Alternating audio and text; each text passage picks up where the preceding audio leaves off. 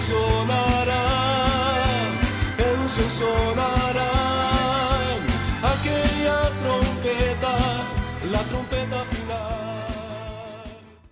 La Iglesia de Cristo de los Ministerios Llamada Final en Phoenix, Arizona, presenta su programa Llamada Final. Conscientes de que vivimos los últimos tiempos y que la humanidad necesita escuchar la verdad eterna de Dios, presentamos el siguiente programa con el pastor José Arriaga.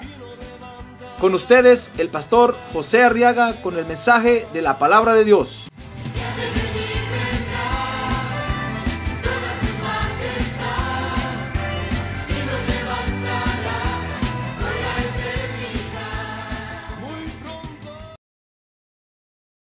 Primera de Reyes, capítulo 15. Dice entonces el verso número 9 que en el año 20 de Jeroboam, rey de Israel, Asa comenzó a reinar sobre Judá y reinó 41 años en Jerusalén.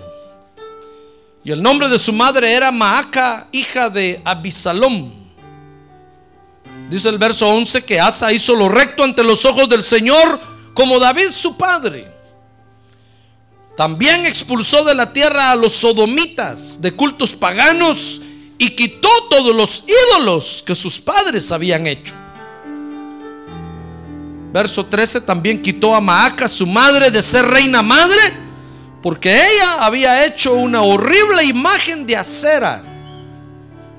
Y Asa derribó su horrible imagen y la quemó junto al torrente Cedrón. Amén. Siéntense por favor, hermanos. Gloria a Dios. Muy bien. Quiero que vea conmigo la vida de este creyente, porque es, una, es otra de las formas típicas de vivir de nosotros los creyentes, hermano. Por eso quedaron escritos estos creyentes en la Biblia y, las cosas que hicieron y las que dejaron de hacer. Porque así vivimos nosotros los creyentes de Dios. Y quedaron escritos para que nosotros aprendamos de ellos. Amén. Dice ahí Primera de Reyes capítulo 15 verso 12, fíjese. Que este creyente se dedicó a vivir limpiando limpiando su vida. Limpiando su vida de toda de toda malicia que había recibido.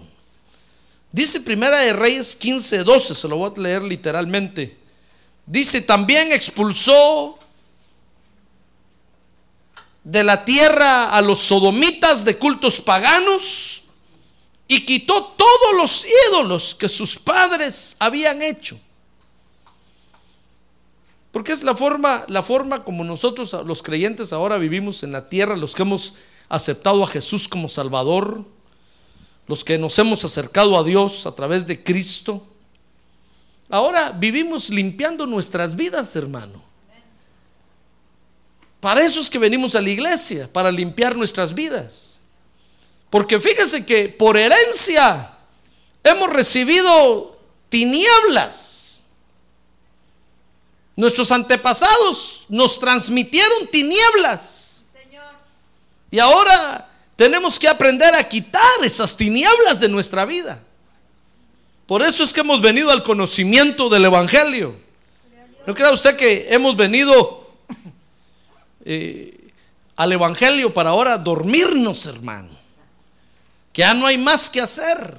No, cuando nosotros venimos al Evangelio y aceptamos a Jesús como Salvador, comenzó, comenzó la tarea ardua de lo que realmente venimos a hacer a la tierra. Porque estar limpiando el corazón, hermano, estar limpiando lo que hemos recibido de otros es cosa seria. No crea usted que ha recibido algo bonito de sus antepasados, hermano. Lo que hemos recibido de nuestros antepasados, fíjese que la ciencia ha descubierto que a través de las herencias recibimos ciertas características de nuestros antepasados y Y en el siglo XVIII hubo un hombre de apellido Mendel que descubrió algunas leyes y él les puso las leyes de la herencia. Son más o menos como ocho leyes, si mal no recuerdo. Y a cada ley le puso un nombre. Porque él se dio cuenta que de nuestros antepasados recibíamos ciertas características, hermano. Y entonces empezó a dar cuenta que los que nacíamos en la tierra empezábamos a actuar y accionar de acuerdo a las características de nuestros antepasados. No solamente en asuntos de comportamiento, no solamente en asuntos de forma de pensar, sino que también en asuntos, en características físicas. Por eso usted ve, por ejemplo, que usted tal vez sacó la hermosa nariz de su papá o de su mamá. Otros heredamos tal vez la calvicie. Y a determinada edad se le comenzó a caer el pelo. Y aunque usted empezó a usar, a comprar shampoo de lo que sea, empezó a ver qué vendían y empezó a echarse de todo en la cabeza, de todas maneras el pelo se le cayó. Porque es una transmisión hereditaria. Por eso usted ve que cuando uno va al médico, lo primero que le pregunta a uno el médico es, eh, no, hay, no padece alguien en su familia del corazón, su mamá no tuvo diabetes, su papá, y porque por ahí empiezan a, a, indagar para ver, porque dicen de seguro que si el papá de este murió de la cabeza, este también va a morir de la cabeza. Es una de las leyes de la herencia. Y por ahí entonces empiezan a examinarlo a uno. Y usted dice, no, doctor, yo vine por el estómago. Y dice, no, no me importa el estómago, su cabeza le tengo que agarrar ahorita. Porque su papá murió de la cabeza y de seguro que usted también es cabezón. Y después usted dice, fíjese que fui al hospital por un dolor de estómago y, y, y me resultaron operando la cabeza. Y usted empieza a maldecir a los médicos y dice, médicos ingratos, solo dinero son. Uno entra por una cosa y casi lo sacan muerto a uno. Porque ellos empiezan a investigar, hermano, y empiezan a darse cuenta que de seguro usted heredó ciertas características que más adelante lo van a dañar. Y uno cree que se están aprovechando de uno. No estoy con esto tampoco defendiendo a los médicos, hermano. Dios me libre. Porque fíjese que estas herencias establecen, fíjese hermano, las distintas formas de cómo, de cómo vamos a vivir en la tierra. Pero ¿qué le parece que Dios en la Biblia, desde mucho antes, desde cuando se escribió la Biblia, Dios ya había anunciado que de esa manera se iba a transmitir la maldad en la vida de los hombres? Entonces dice Éxodo capítulo 20, vea conmigo versos 4 y 5. Éxodo capítulo 20, versos 4 y 5. Ahí Dios le, le, dijo al pueblo de Israel, no te harás ídolo ni semejanza alguna de lo que está arriba en el cielo, ni abajo en la tierra, ni en las aguas debajo de la tierra. No los adorarás, dice el verso 5, ni los servirás porque yo, el Señor tu Dios, soy Dios celoso. Que castigo, oiga, ahí está. La maldad de los padres sobre los hijos. Hasta la tercera y la cuarta generación de los que me aborrecen. Hermano, mire, tal vez usted era pastor, pero es que mis abuelos, mis papás no aborrecieron a Dios, pues Fíjese que solo con el hecho de no creerle a Dios en su palabra, eso ya es un aborrecimiento, hermano. Tal vez usted tuvo unos papás muy buena gente, unos abuelos requete buena gente, pero solo con el hecho de no haber aceptado a Jesús como su Salvador, aborrecieron a Dios. Y entonces Dios deja, fíjese que son derechos legalmente, son derechos que los demonios toman y empiezan a transmitirlos de generación en generación. Por eso es que cada generación cada vez se va degenerando más. Y aunque los padres tal vez, hermano, tuvimos unos padres cariñosos y amorosos, pero se olvidaron de Dios, se olvidaron de la palabra de Dios. Y entonces las generaciones cada vez se van haciendo peor. Por eso usted ve que el mundo cada vez se pone peor, hermano. Cada vez nace peor gente en la tierra. Debiera de nacer mejor gente. Si tuvimos buenos padres, si tenemos buena educación, si tenemos un buen sistema, debiera de nacer mejor gente. Pero cada vez nace peor gente, incluyéndolo a usted y a mí. Que no me va a decir, no, pastor, yo sí soy buena gente. Yo soy, no, hermano. No le digo que lo que nos transmitieron nuestros antepasados fue puras tinieblas. Entonces el Señor estableció, fíjese, que iba a, dejar que la maldad viajara por transmisión genética de los padres a los hijos hasta la tercera y la cuarta generación. Por supuesto que hasta la cuarta generación. Por supuesto que esto no es para que usted diga, ay pastor, qué peso me quitó de encima. ¿Con qué razón si yo soy borrachín? Es culpa de mi papá. Si yo le hago a la mano de mono, es culpa de mi abuelo. Que Dios lo tenga en gloria, dice usted todavía. No le digo que se olvidó de Dios, hermano. ¿Cómo va a estar en gloria? No, no, le, no le digo esto para que usted safe bulto. Porque dice la Biblia en Jeremías capítulo 31, verso 29.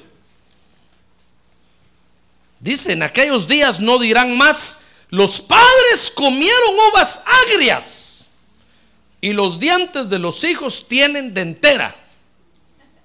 Mire el dicho que inventaron en Israel, hermano, cuando leyeron esta, esta parte de la Biblia, entonces le empezaron a echar la culpa a Dios. Entonces los hijos dijeron, ¿con qué razón tengo los dientes podridos? Porque mi papá se comió las uvas agrias. ¿Con qué razón yo estoy malo y soy degenerado si mi papá fue el que me transmitió todo eso? Y entonces Dios les dijo, dejen de estar diciendo eso. Porque entonces dice Jeremías 31, 30, sino que cada cual por su propia iniquidad morirá. Los dientes de todo hombre que coma uvas agrias tendrán dentera. Miren lo que Dios les mandó a decir. Les mandó a decir, saben, es cierto. Los, los demonios toman derechos de las generaciones por culpa del pecado de, nuestros antepasados.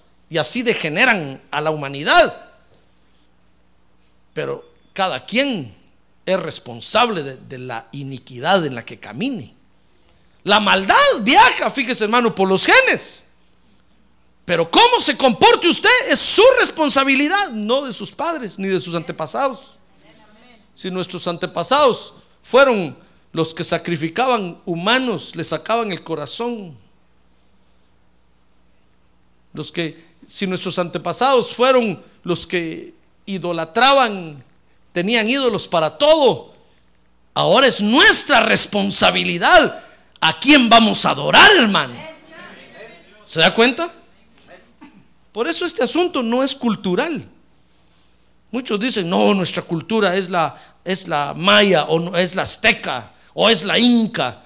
Porque, eh, no, hermano, este asunto es de cada quien tiene que decidir a quién adorar. No buscar a los antepasados lo que hicieron, porque ellos ya vivieron y le van a dar cuentas a Dios sino cada uno de nosotros es responsable de lo que hace. Entonces dice primera de Pedro 1.18.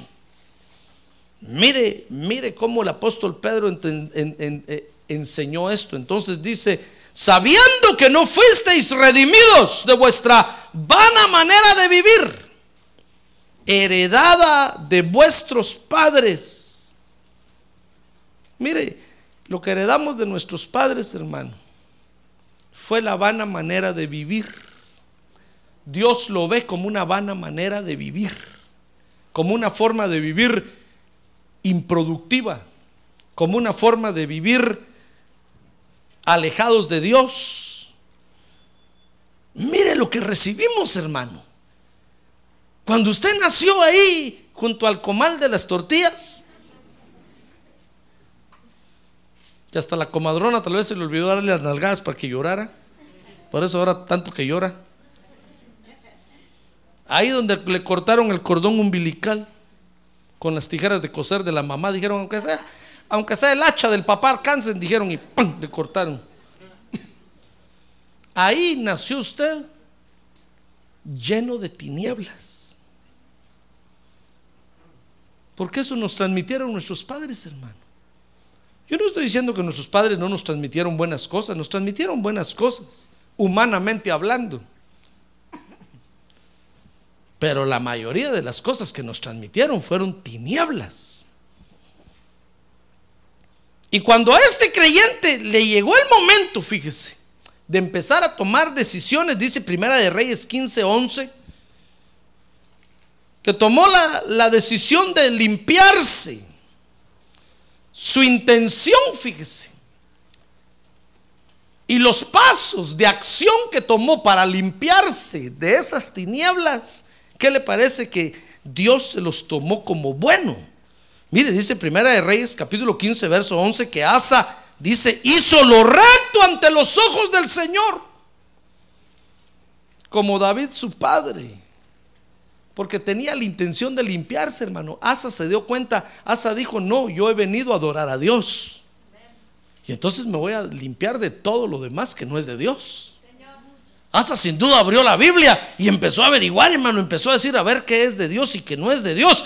Y empezó a darse cuenta que estaba rodeado y lleno de un montón de cosas que no eran de Dios, hermano.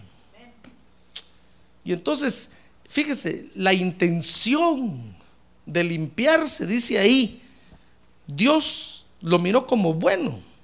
Y entonces dice Primera de Reyes 15, 12. Mire cómo comenzó a limpiarse este creyente, hermano. Que expulsó de la tierra a los sodomitas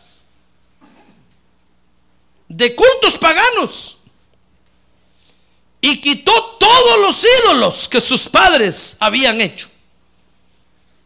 Mire, lo primero, lo primero que, que empezó a quitar de su vida fue toda la degeneración sexual que sus padres le transmitieron, hermano. Mire, fíjese que el 99% de nuestros problemas son sexuales. Esos son, esos son todos nuestros problemas. Porque hemos recibido de nuestros antepasados, hermano, una degeneración sexual horrible. Muchos de ellos, sin temor de Dios, convivieron a saber con quién y, y saber dónde. Tal vez hasta con animales se metieron. Practicaron el ayuntamiento, se llama eso eh, bíblicamente hablando. El bestialismo. Y después nació usted en la tierra y se miraba como un bebecito inocente. Y todos los que lo miraban le decían, qué bonito el bebé. Peloncito. Y decían, se parece al papá. Y el papá todo degenerado, hermano.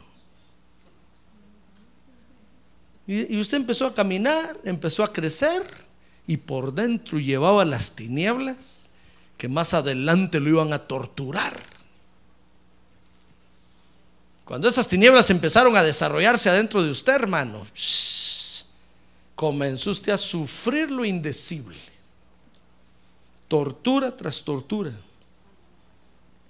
Castigo tras castigo. Y usted decía, ¿qué me pasa? ¿Por qué? ¿Por qué no me puedo comer un, un cono de ice cream? ¿Por qué me tengo que comer cinco galones? Y otra vez entrevistaron a un gordo, gordo hermano, no sé cuántos kilos, cuántas libras pesaba. Y le dijeron, mire, ¿cómo usted se engordó? Porque tenía unas fotos ahí cuando vino a Estados Unidos. Flaco, hermano. Escuálido. Hasta, hasta anémico. Porque venía de edad del rancho. Parece que acá no hay mucha comida. Entonces dijo, pero mire usted cómo vino y por qué se puso así. Entonces dijo, sí, es que aquí es fácil abrir el refrigerador y sacar el galón de, leche y allá en mi rancho decía comenzando que no hay refrigerador. Entonces no tenía dónde, no tenía que abrir. Si quería tomarme un vaso de leche tenía que ir a ordeñar la vaca y eso me pesaba. Cambio aquí solo abro el refrigerador. Me empecé a tomar un galón de leche, después dos. Las sodas me las empecé a bajar como saber qué. Y empezó, cuando me di cuenta, estaba de este porte. Y usted dice, ¿por qué? ¿Por qué no puedo controlar este asunto? ¿Por qué? El cigarro me domina. Como que la mano le levanta el cigarro así.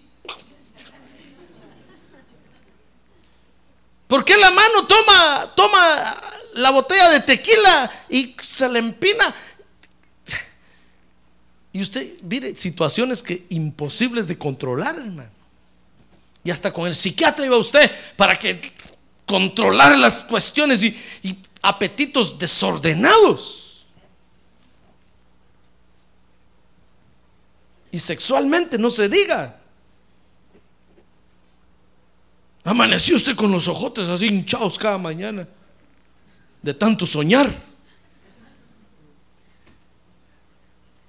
Y usted decía, ¿por qué no puedo controlar? Mire, hermano, la gente que ha tenido problemas con la ley por degeneraciones, ellos dicen, no sé, no entiendo lo que me pasa. Algo se apodera de mí entonces cuando me descontrolo y me dejo ir sobre, por favor amárrenme, no me suelten porque soy capaz de volverlo a hacer, hermano. Es que nosotros los seres humanos no nacimos en la tierra para ser torturados así. Lo que pasa es que las tinieblas se han apoderado de, nuestra, de nuestros genes. Y cada generación transmitimos más de generación. Mire qué cosa, hermano. Yo cuando veo esto le digo, Señor, ¿por qué no paras esto ya, por favor? Ten misericordia de nosotros los seres humanos.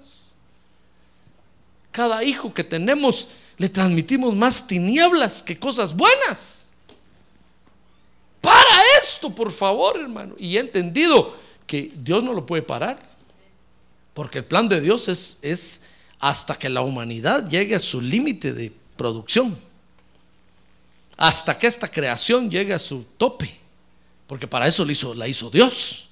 ¿Se da cuenta? ¿Ve cómo es de bueno Dios? Dios no es un Dios, hermano, que comienza a hacer algo y lo deja a medias o lo, lo, termina cuando se le da la gana como nosotros. No, Dios dijo, voy a hacer al hombre y que se multiplique y que viva en la tierra. Y han pasado seis mil años, hermano. Y aquí estamos usted y yo todavía en la tierra, reproduciéndonos y cumpliendo con la orden de Dios. Pues ¿qué le parece que este vino y lo primero que hizo dice que sacó Primera de Reyes 15, 12. Lo primero que él miró que le dañaba, que era lo más terrible daño que tenía, hermano, era la, la degeneración sexual. Y dijo, a ver, ¿dónde están todos los sodomitas? Degenerados. Porque ahí estaban viviendo hombre con hombre y mujer con mujer, hermano. Y dijo, no, voy a sacar, voy a comenzar sacando esto porque esto es lo que más daño me hace. Esto es lo que más, el peligro más fuerte que corro. Ya ve cómo, ¿no cree usted que es casualidad el orden en el que la Biblia describe lo que este hombre, este creyente empezó a limpiar? Es que tenemos que identificar qué es lo que más nos daña, hermano. Usted como creyente, a ver, diga que tiene un lado, usted hermano, le hablan a usted. No se duerma. A usted como creyente, usted como creyente, hermano, tiene que identificar qué es lo que más le daña. Y darle un tratamiento seguido a eso. No descanse hasta verlo sometido y sojuzgado y dominado por usted. Y si tiene duda, vaya y enfréntese a eso, a ver si de veras lo domina. Si usted ve que no lo domina, salga corriendo y venga a decirle, Señor, dame más fuerzas. Ya me di cuenta que según yo lo dominaba, pero ya me di cuenta que es un que todavía no lo puedo dominar. ¿Comprende lo que le digo? Esa es la madurez que Dios espera de nosotros, hermano. Porque nos ha dado las armas para vencer. Mire este, dice ahí que tomó a, todo, a todos los sodomitas de la tierra de cultos paganos y fueron los primeros que echó fuera. Los desterró. Después dice ahí, Primera de Reyes 15, 12, que quitó la idolatría religiosa ancestral. Dice que todos los ídolos, verso 12, que sus padres habían puesto y habían hecho, también los quitó, dice que quitó todos los ídolos que sus padres habían hecho. Ya ve que como se lo dije era correcto. ¿Cuántos ídolos inventarían nuestros padres, hermano? Porque fueron buenos para hacer religión. Y después nos transmitieron la herencia de los ídolos a nosotros. Y hasta el nombre de su ídolo preferido nos pusieron. ¿Por qué cree que usted se llama Juan? ¿Por qué se llama Pedro? ¿Por qué se llama Luis? ¿Por qué me llamo yo José, hermano? Porque eran los ídolos preferidos de ellos. Y nos pusieron, ¡pum!, el nombre encima. Gracias a Dios que la Biblia dice que el Señor Jesucristo tiene un nombre nuevo para nosotros. ¡Ah, gloria a Dios! ¡Gloria a Dios! Dice la Biblia que cuando Daniel y sus amigos llegaron a, a, Babilonia, lo primero que hizo Nabucodonosor fue ponerle los nombres de sus dioses. Y Daniel se llamaba Belsasar, que quiere decir Nebo Reina. Mire el nombrecito que le pusieron, hermano.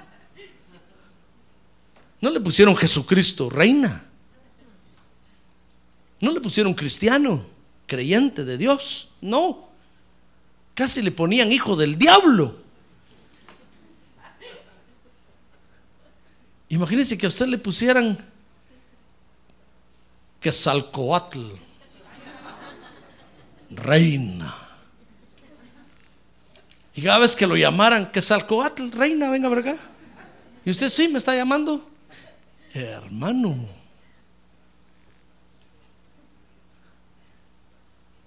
Mire qué nombrecitos. Pues, pues este dijo, no, esta es otra cosa que me tengo que limpiar. Y aunque me tengan que cambiar nombre, me lo voy a cambiar. Pero voy a echar fuera la idolatría que mis padres me impusieron. Siguió limpiándose. Dice Primera de Reyes 15, 13 que quitó la idolatría personal. Mire, se lo voy a leer aquí. Dice ahí, también quitó a Maaca, su madre, de ser reina madre. Dirá, pastor, ¿qué, qué creyente tan malo ese. Con su madre hizo eso. Sí, hermano. Es que, que tenemos que limpiarnos de todo lo que nosotros identifiquemos que nos va a dañar. Dice que la quitó porque ella había hecho una horrible imagen de acera. Y Asa derribó su, su horrible imagen y la quemó junto al torrente Cedrón. Mire cómo se fue limpiando. Y, entonces, cuando ya se había limpiado, ¿sabe qué hizo? Dice Primera de Reyes 15, 15, porque este es el, este es el punto del mensaje, hermano. Dice Primera de Reyes 15, 15 que entonces trajo a la casa del Señor las cosas consagradas por su Padre y sus propias cosas consagradas. ¿Y sabe qué, qué eran esas cosas consagradas? la plata, el oro y los utensilios.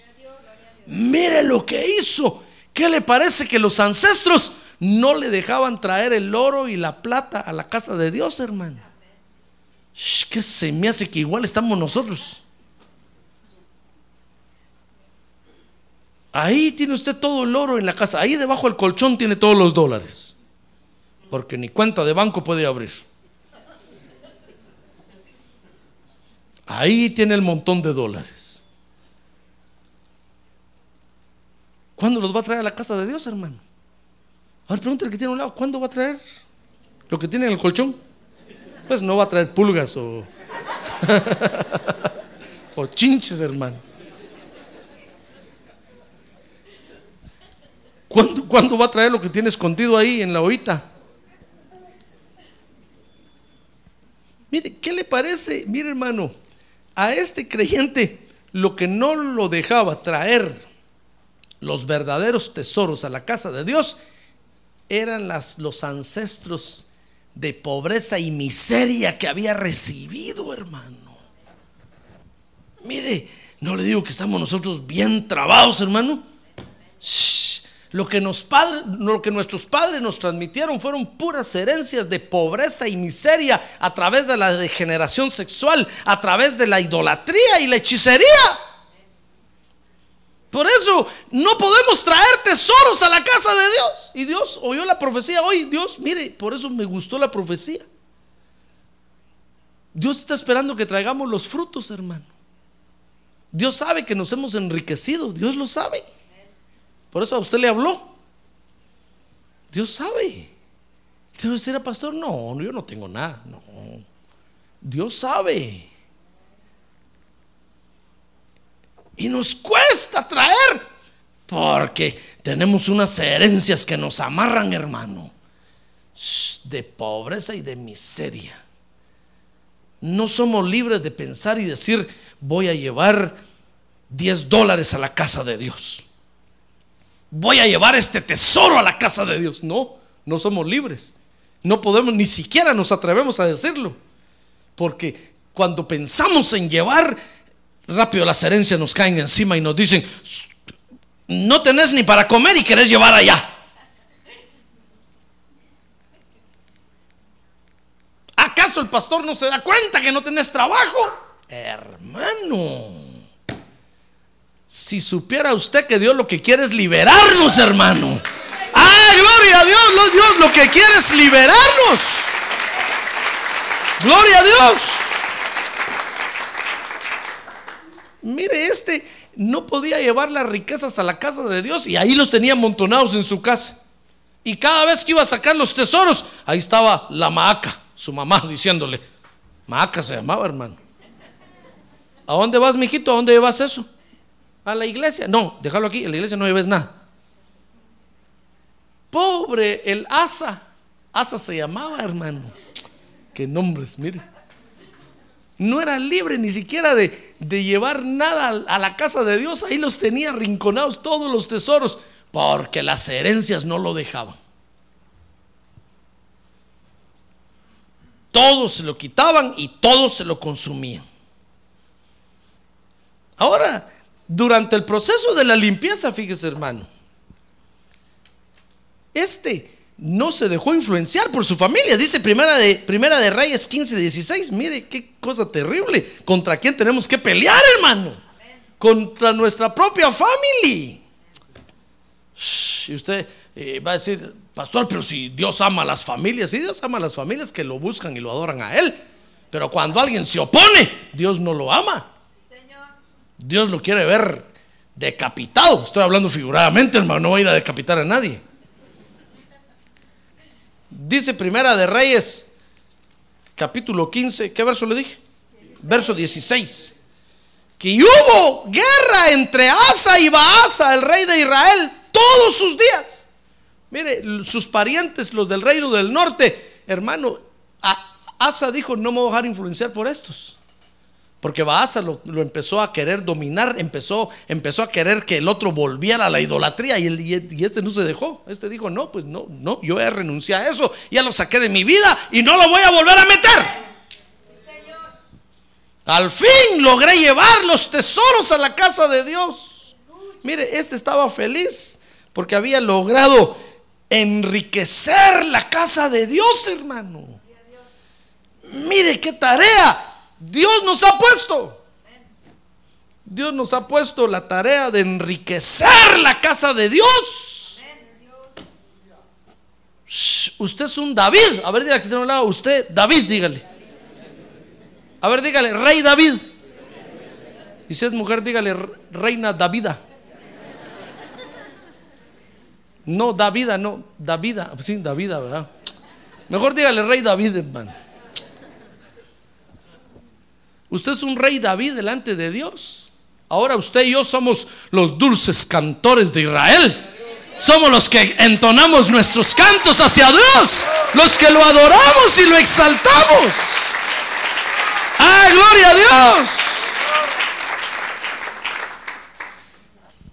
A nosotros Dios nos ha dado la tarea ahora de enriquecer su casa, hermano. Shh. ¿Qué vamos a hacer para enriquecer la casa de Dios? Si las herencias no nos dejan. Ahí la pobreza nos agarra y nos aprieta, hermano. ¿Y qué riqueza estamos trayendo a la casa de Dios? Aquí debiéramos de tener sillas, hermano. Que le digo, no esas sillas. Son bonitas sillas. Debiéramos de tener sillones con reclinables, suavecitos, con plumas de avestruz.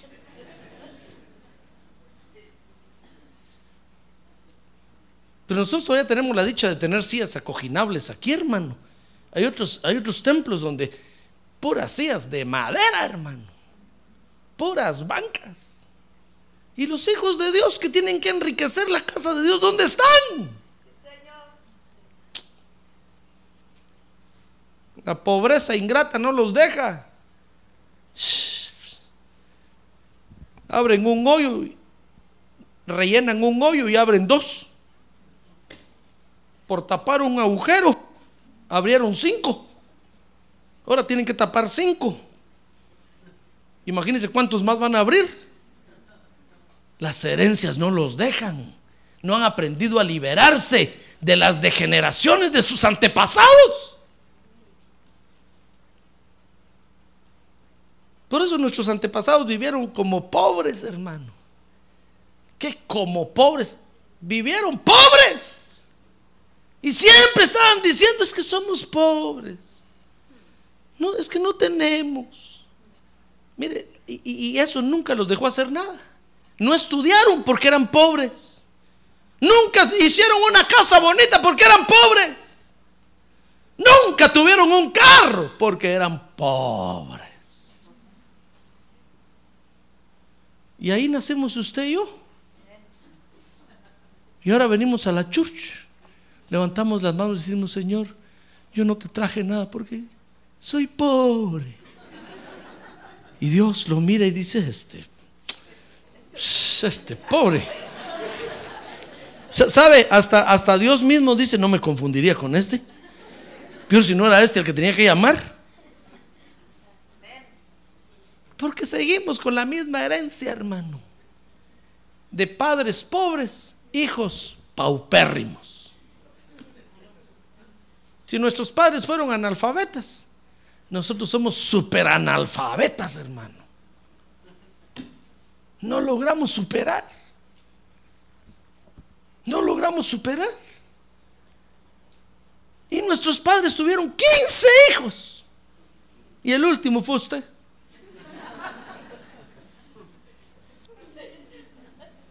Los primeros todavía alcanzaron zapatos, hermano. Usted ya solo un pedazo de cuero le dejaron los primeros y ahí ponía los piecitos. Y ahí caminaba. Y los papás les decían, es que sea la vida del pobre, hijo mío. Consolate. Así, así somos los pobres. Mire qué herencias horribles, hermano. Y nos enseñaron que el Señor Jesucristo era pobre y que vivía en la tierra y que no tenía dónde recostar su cabeza. El Señor Jesucristo no fue pobre. Mire, de su dinero nunca tocó para, para su ministerio, porque dice la Biblia que tenía unas mujeres que de sus riquezas y sus bienes le daban y lo sostenían en su ministerio y andaban con él por todas partes para ayudarlo a predicar. Hermano, Dios nos ha llamado para enriquecer su casa. No para que le empobrezcamos. Entonces usted viene a la iglesia pensando, tal vez el pastor me da una mi ofrendita a mí hoy. Sí, porque quienes van a la iglesia a que les den, hermano. Cosa terrible. Gente viene a tocar aquí la puerta. Dice, pastor, necesito dinero. Yo le digo, ¿a mí qué? ¿Va a trabajar? La Biblia dice que el que no trabaja, que no coma. Vienen a la iglesia pensando, tal vez me dan un plato de, de comida. No, hermano, si esto no es un, un que le dijera yo. No, nosotros tenemos que traer a la casa de Dios. ¿Qué le parece que Dios nos ha llamado para que enriquezcamos su casa? Mire, cuando este Asa entendió eso, que tenía los tesoros en su casa, Asa dijo, ¿cómo voy a decir que soy pobre si tengo los tesoros aquí? Lo que pasa es que esta mi madre con su idolatría, todos estos ídolos y todos estos degenerados sexuales que están aquí no me dejan llevarlos a la casa de Dios. Ah, gloria a Dios. Gloria a Dios, hermano. Tal vez usted era pastor, yo he traído. Sí, ha traído. Imagínese, si, si todavía con tinieblas ha traído, ¿cuánto más podría traer si se liberara de todas las tinieblas, hermano? Las tinieblas son las que nos empobrecen. Los pecados sexuales nos traen miseria. Los pecados de idolatría nos hacen pobres, pobres, pobres, hermano. Mira ahora que Dios me permitió ir a un viaje. Me decía un, hombre que se sentó a comer conmigo, me decía, ¿por qué todos los países de Latinoamérica son católicos? Y usted no es católico. Yo decía, yo fui católico. ¿Y qué pasó? Me dijo, ¿por qué se salió de ahí? Oh, le dije, porque esos solo ministran muerte, pobreza y miseria. Pero un día conocí el Evangelio.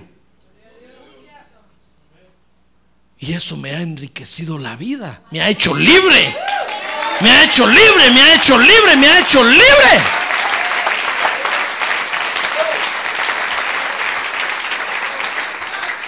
Sí, me decía, me decía, es que yo he observado que todos los países de América son católicos. Y nosotros aquí en Estados Unidos no, me decía. Aquí somos presbiterianos, bautistas, Gracias a Dios, le dije yo. Porque si ustedes hubieran, hubieran sido enseñados como nosotros fuimos enseñados, este país estaría tan hundido como los de nosotros. Porque nuestros países son países ricos, hermano. Son países ricos. Tienen tierra buena. Pero vivimos en la miseria por la forma de vivir que tenemos.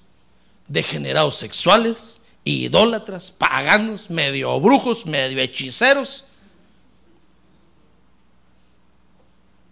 Entonces lo que tenemos no nos abunda. Mire, el África, el África, hermano, cuánta selva hay en el África. Y es el país más hambriento del mundo. Por toda la brujería que practican ahí. Es, el, es el continente, es el continente de la tierra donde más gente se muere de hambre.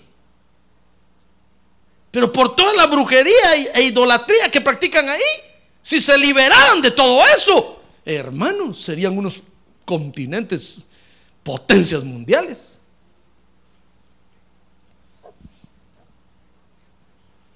El objetivo de las herencias que recibimos, hermano, fíjese, es que empobrezcamos la casa de Dios. Y se lo voy a demostrar aquí, vea conmigo. Dice Primera de Reyes 15, 17. Este había dominado a los ancestros, fíjese hermano. Este ya, ya, había logrado enriquecer la casa de Dios. Fíjese que ya tenían los tesoros la casa de Dios. Ahí todos decían, gloria a Dios. la casa de Dios tiene de todo. No falta nada. Pero entonces dice Primera de Reyes 15, 17. Y Baasa, rey de Israel, subió contra Judá. Mire, su familiar dijo, no, yo voy a sacar a este de la iglesia. Este no tiene que ser protestante.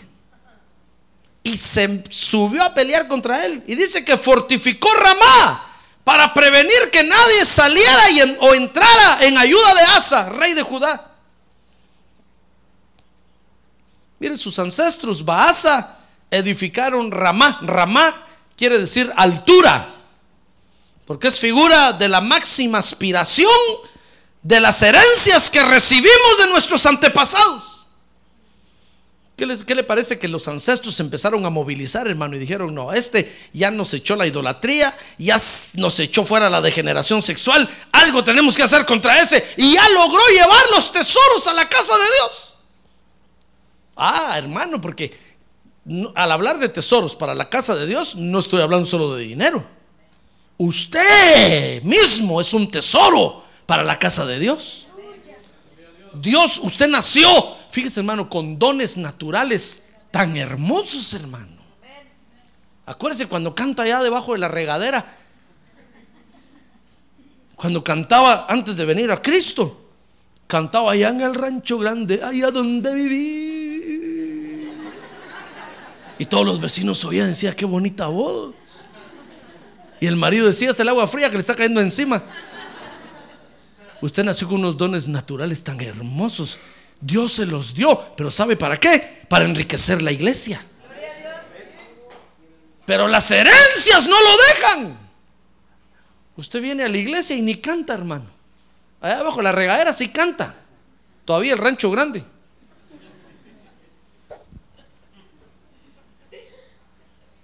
Ah, usted en el pajarito era un danzarín terrible, hermano. Bailaba para acá, bailaba para acá y, y todos los pasos de baile se los sabía. Y viene a la iglesia y como que trae zapatos de acero, hermano. Aquí ni le bailan los ojos. Mire, Dios le dio dones especiales. Usted aquí en la iglesia podría ser un grupo de danza para Dios, hermano, un grupo de exaltadores. Y enseñarles a danzar y enseñarles a bailar para Dios. ¡Ah, gloria a Dios! Pero las herencias no lo dejan. Las herencias le empiezan a decir, ya, ya vas a sacar, eh, si eso no lo quieren en la iglesia. Y brum, usted se apaga. Usted es un tesoro para Dios. Su vida misma es un tesoro para Dios. Pero las herencias no lo dejan entregar el tesoro en la casa de Dios. Por eso las iglesias, hermanos, siempre aquí como pobres. No hay quien toque el piano. Casi hay que ir a contratar a, un, a uno del mundo para que venga a tocar. Mira, hay iglesias que eso hacen. Por eso, cuando graban un su cassette, contratan músicos del mundo porque no hay quien toque. Porque los creyentes que tienen los dones, tienen el tesoro de Dios, ahí las herencias los tienen amarrados. Y las iglesias parecen pobres y son las instituciones más enriquecidas que hay sobre la tierra, hermano. Si tan solo nos liberáramos de las herencias, cuánto enriquecer, enrique.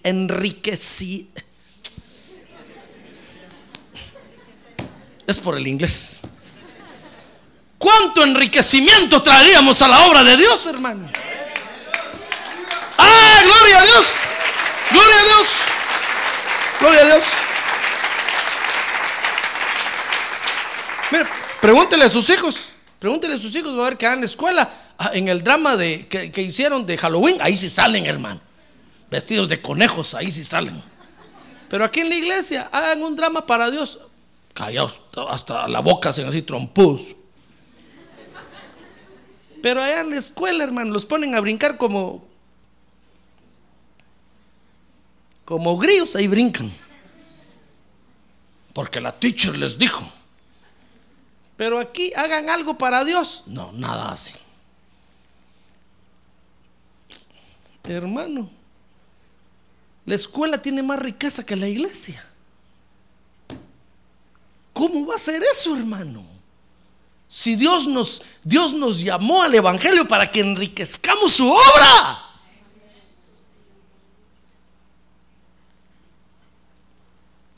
¿Ha visto usted los teatros que tiene la ciudad de Phoenix? Qué hermosura, hermano. Qué cortinajes. Qué juego de luces. ¿Y nosotros en la iglesia?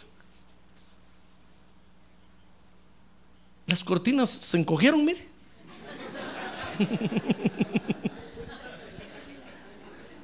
Nosotros en la iglesia solo miramos, hermano. Y todavía decimos, ¿quién, quién pondría esas cortinas tan feas ahí? Hermano.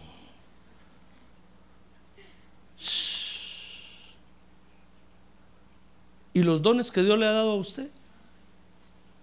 ¿Al servicio de quién nos va a poner? ¿Del diablo?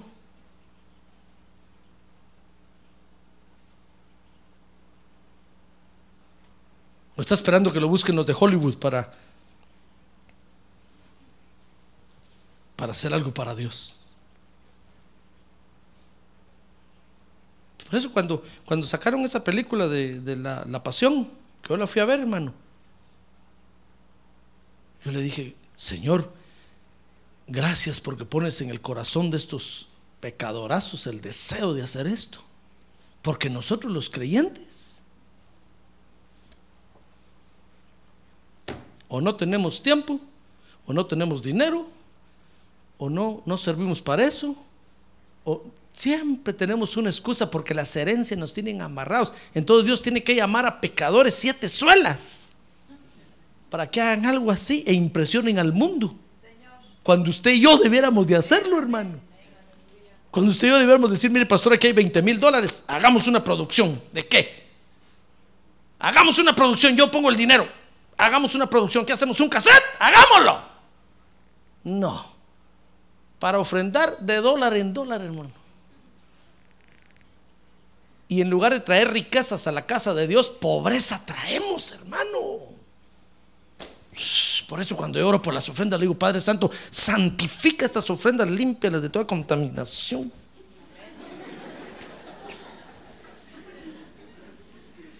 Que la pobreza que alguno trae aquí quede anulada en el nombre de Jesús. Porque hay quienes dan un dólar con todo el dolor de su corazón y todavía lo retuercen así, hermano. Cuando yo miro las ofrendas, extiendo los billetes, digo, Señor, con qué dolor daría este, este dólar, hombre.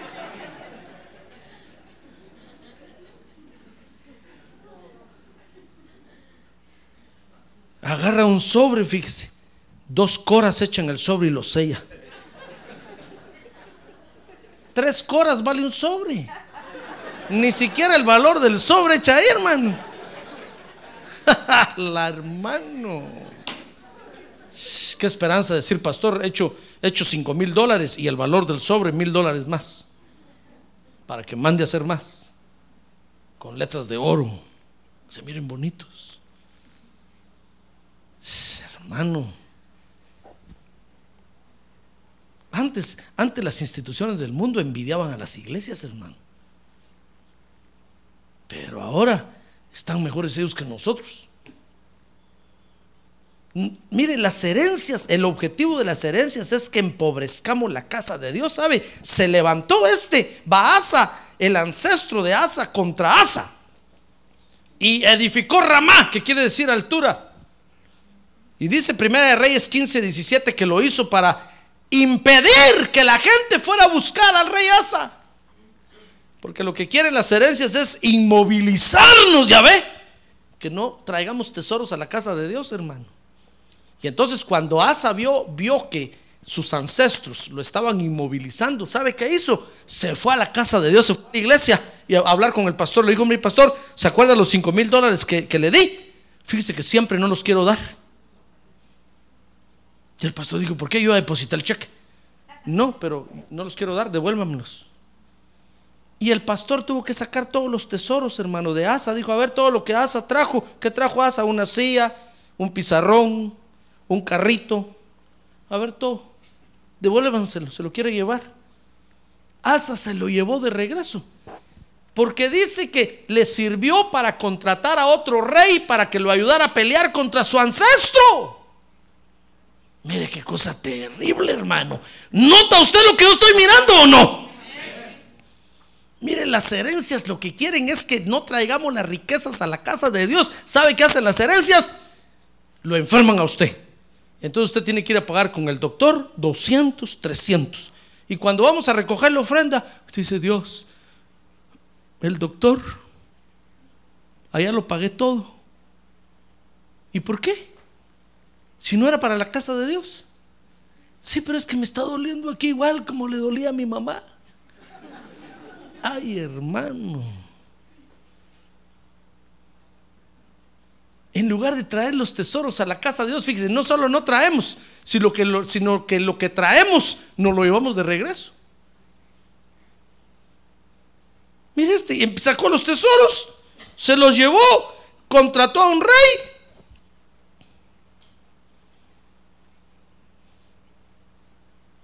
Y sabe, con esa contratación que hizo, dice ahí 1 Reyes 15, 22, se quitó de encima la molestia de su, de su familiar. Dice ahí que Baasa le tuvo miedo y entonces se retiró. Pero mire, ¿a costa de qué, hermano? ¿A costa de qué? De sacar los tesoros de la casa de Dios. Ahora usted analice este asunto, hermano. ¿Qué va a hacer usted?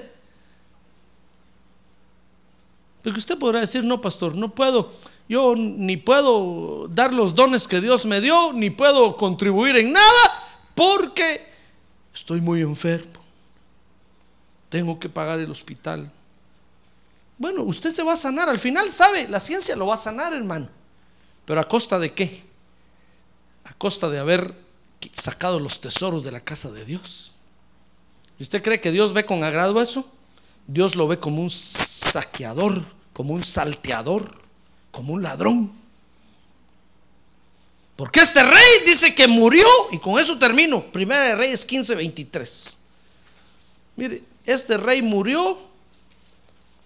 Dice que los demás hechos de Asa y, y, todo su poderío y todo lo que hizo y las ciudades que edificó no están escritas en el libro de las crónicas de los reyes de Judá. Solo que en el tiempo de su vejez, dice, se enfermó de los pies y así murió. Este, este, este, este creyente, fíjese, comenzó limpiando su vida y cuando vio que los ancestros le hicieron resistencia, sacó los tesoros de la casa de Dios, los que había logrado llevar, hermano, los sacó y se los entregó a los ancestros. Y eso de que murió enfermo de los pies no es más sino que una figura de que su caminar en el Evangelio no era lo correcto. Acuérdense que los pies son figura del Evangelio. No hizo lo correcto al final, hermano. Porque en lugar de enriquecer la casa de Dios, la empobreció. Por eso, hermano, usted y yo somos los tesoros de Dios en la tierra. Déjeme terminar con esto. Usted y yo somos los tesoros de Dios sobre la tierra. Y nuestra tarea número uno es enriquecer la casa de Dios. Esa es nuestra tarea. ¿Y cómo la va a enriquecer? Pues con los dones que Dios le ha dado, con el dinero que Dios le da.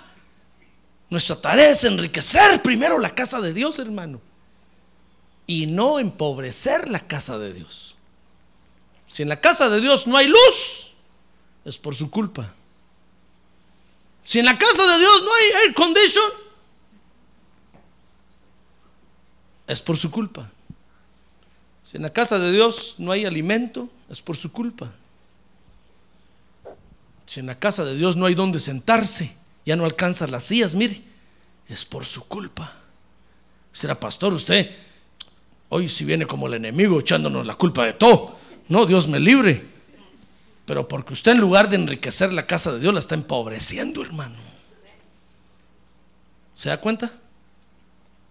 Ya no empobrezca la casa de Dios, hermano. Libérese de los ancestros en el nombre de Jesús. Sáquese de encima toda degeneración sexual, toda idolatría. Échelas de su corazón y comience a enriquecer la casa de Dios. Y entonces va a ver que Dios lo va a honrar. Y no va a parar usted como este creyente que murió enfermo de los pies. Como dando testimonio de que su caminar en el Evangelio al final no sirvió de nada. Tal vez usted dirá, pastor, pero es que fíjese que si yo pongo a trabajar el don que Dios me dio en la iglesia, ya no atiendo a mi familia. Bueno, usted juzgue. Saque el tesoro de la casa de Dios, váyase, deje el privilegio, váyase. Saqueador. Dice, pastor, pero si es mi familia. Bueno, váyase. Váyase a ver cómo para. Porque usted es el tesoro de la casa de Dios. Usted es el que enriquece aquí esto, hermano. ¿Sabe quiénes hacen el culto a Dios? Usted y yo. Si usted y yo no venimos, no hay culto a Dios. Pero cuando usted y yo venimos, levantamos las manos y adoramos a Dios, y bailamos para Dios y le cantamos a Dios, hay culto a Dios, hermano. Somos los tesoros de Dios. ¡Ah, gloria a Dios! ¡Gloria a Dios! Pero si usted el martes dice, no, pastor, yo no voy el martes porque es que, no, es que mi familia requiere tiempo. Bueno, váyase. Ladrón. Saca el tesoro de la casa de Dios, sáqueselo, lléveselo, lléveselo. Páguelo allá por su familia. Al final va a tener una bonita familia y todos van a decir, qué bonita familia, qué bonita familia. Pero de cabeza con Dios. Después va a regresar aquí y decir, Dios, perdóname, mi familia me pagó mal. Pues sí, que esperaba, hermano? Si está sacando los tesoros de la casa de Dios para obtener otro beneficio. Usted es el tesoro de la casa de Dios, su lugar es aquí. Ya no es con su familia. Por eso cuando José y María encontraron a Jesús, le dijeron, hijo, ¿qué nos has hecho? el Señor les dijo, momento. ¿Acaso no sabían que en los negocios de mi padre me conviene siempre estar? Y José María se asustaron y dijeron, ¿qué estás hablando de negocios, hijo? Si ni limpiarte la nariz puedes todavía.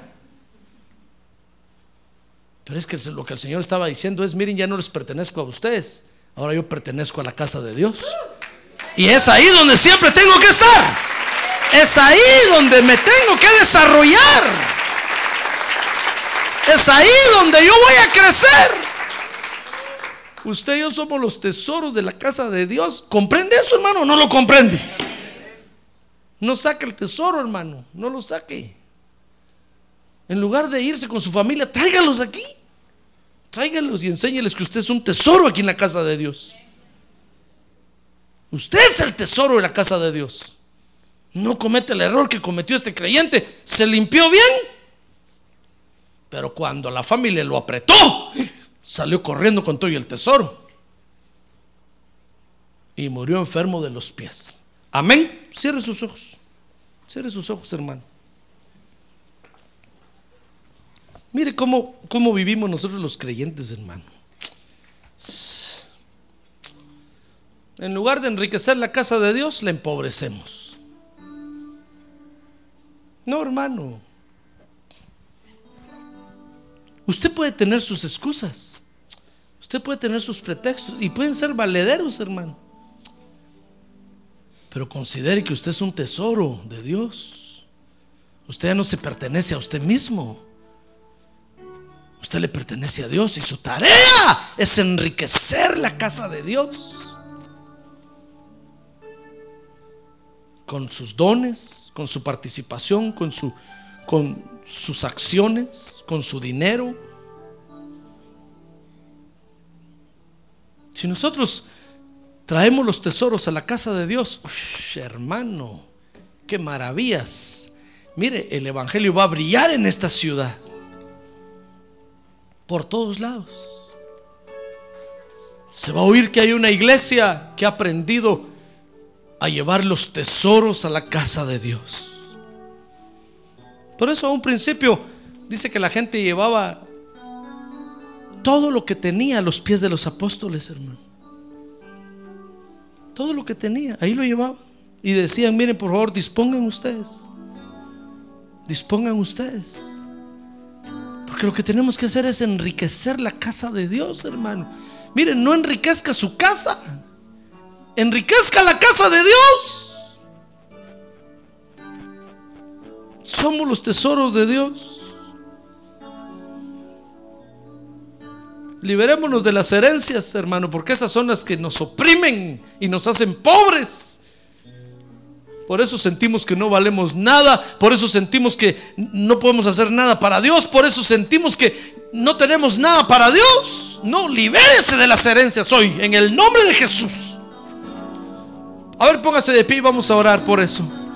Libérese de las herencias, hermano. Liberémonos de las herencias. Toda herencia que hemos recibido. A ver, levante su mano en alto y repita conmigo. Toda herencia que yo he recibido. La rechazo de mi vida. La echo fuera de mi corazón. Renuncio a esas herencias. En el nombre de Jesús. herencias de idolatría, herencias de degeneración, las echo fuera de mi vida, herencias de pobreza, fuera de mi vida en el nombre de Jesús. No las acepto en mi vida, porque ahora le pertenezco a Cristo, porque ahora soy de Cristo, porque ahora voy a enriquecer la casa de Dios. A ver, diga, yo voy a enriquecer la casa de Dios. Yo voy a traer los tesoros a la casa de Dios. Para que haya abundancia en la casa de Dios, como dice tu palabra, Señor. Yo voy a enriquecer tu casa con mi presencia, con mi participación. Yo voy a enriquecer tu casa, Señor. Yo quiero enriquecer tu casa. Padre, en esta hora yo te pido por cada uno de mis hermanos. Permite que esta palabra tú puedas usarla para hablarles a sus corazones, Señor. Que nadie traiga pobreza a la casa de Dios. Que nadie empobrezca la casa de Dios. Sino que cada uno comprenda, Señor, con la ayuda de tu Espíritu Santo, que deben de traer las riquezas a la casa de Dios. Por eso hoy nos liberamos de toda herencia. En el nombre de Jesús de toda herencia contraria a tu palabra, la sujetamos en el nombre de Jesús y tomamos dominio sobre toda herencia en el nombre de Jesús.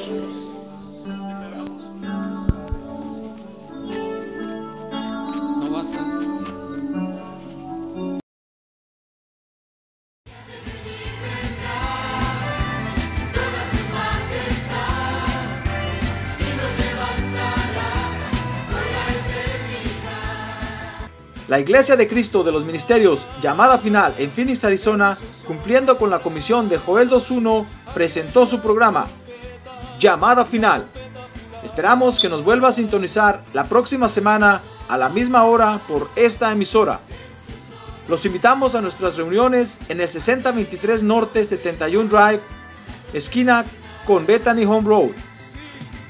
Para mayor información puede llamarnos al 623-934 1259 o visitarnos en la internet al www.llamadafinalphoenix.com.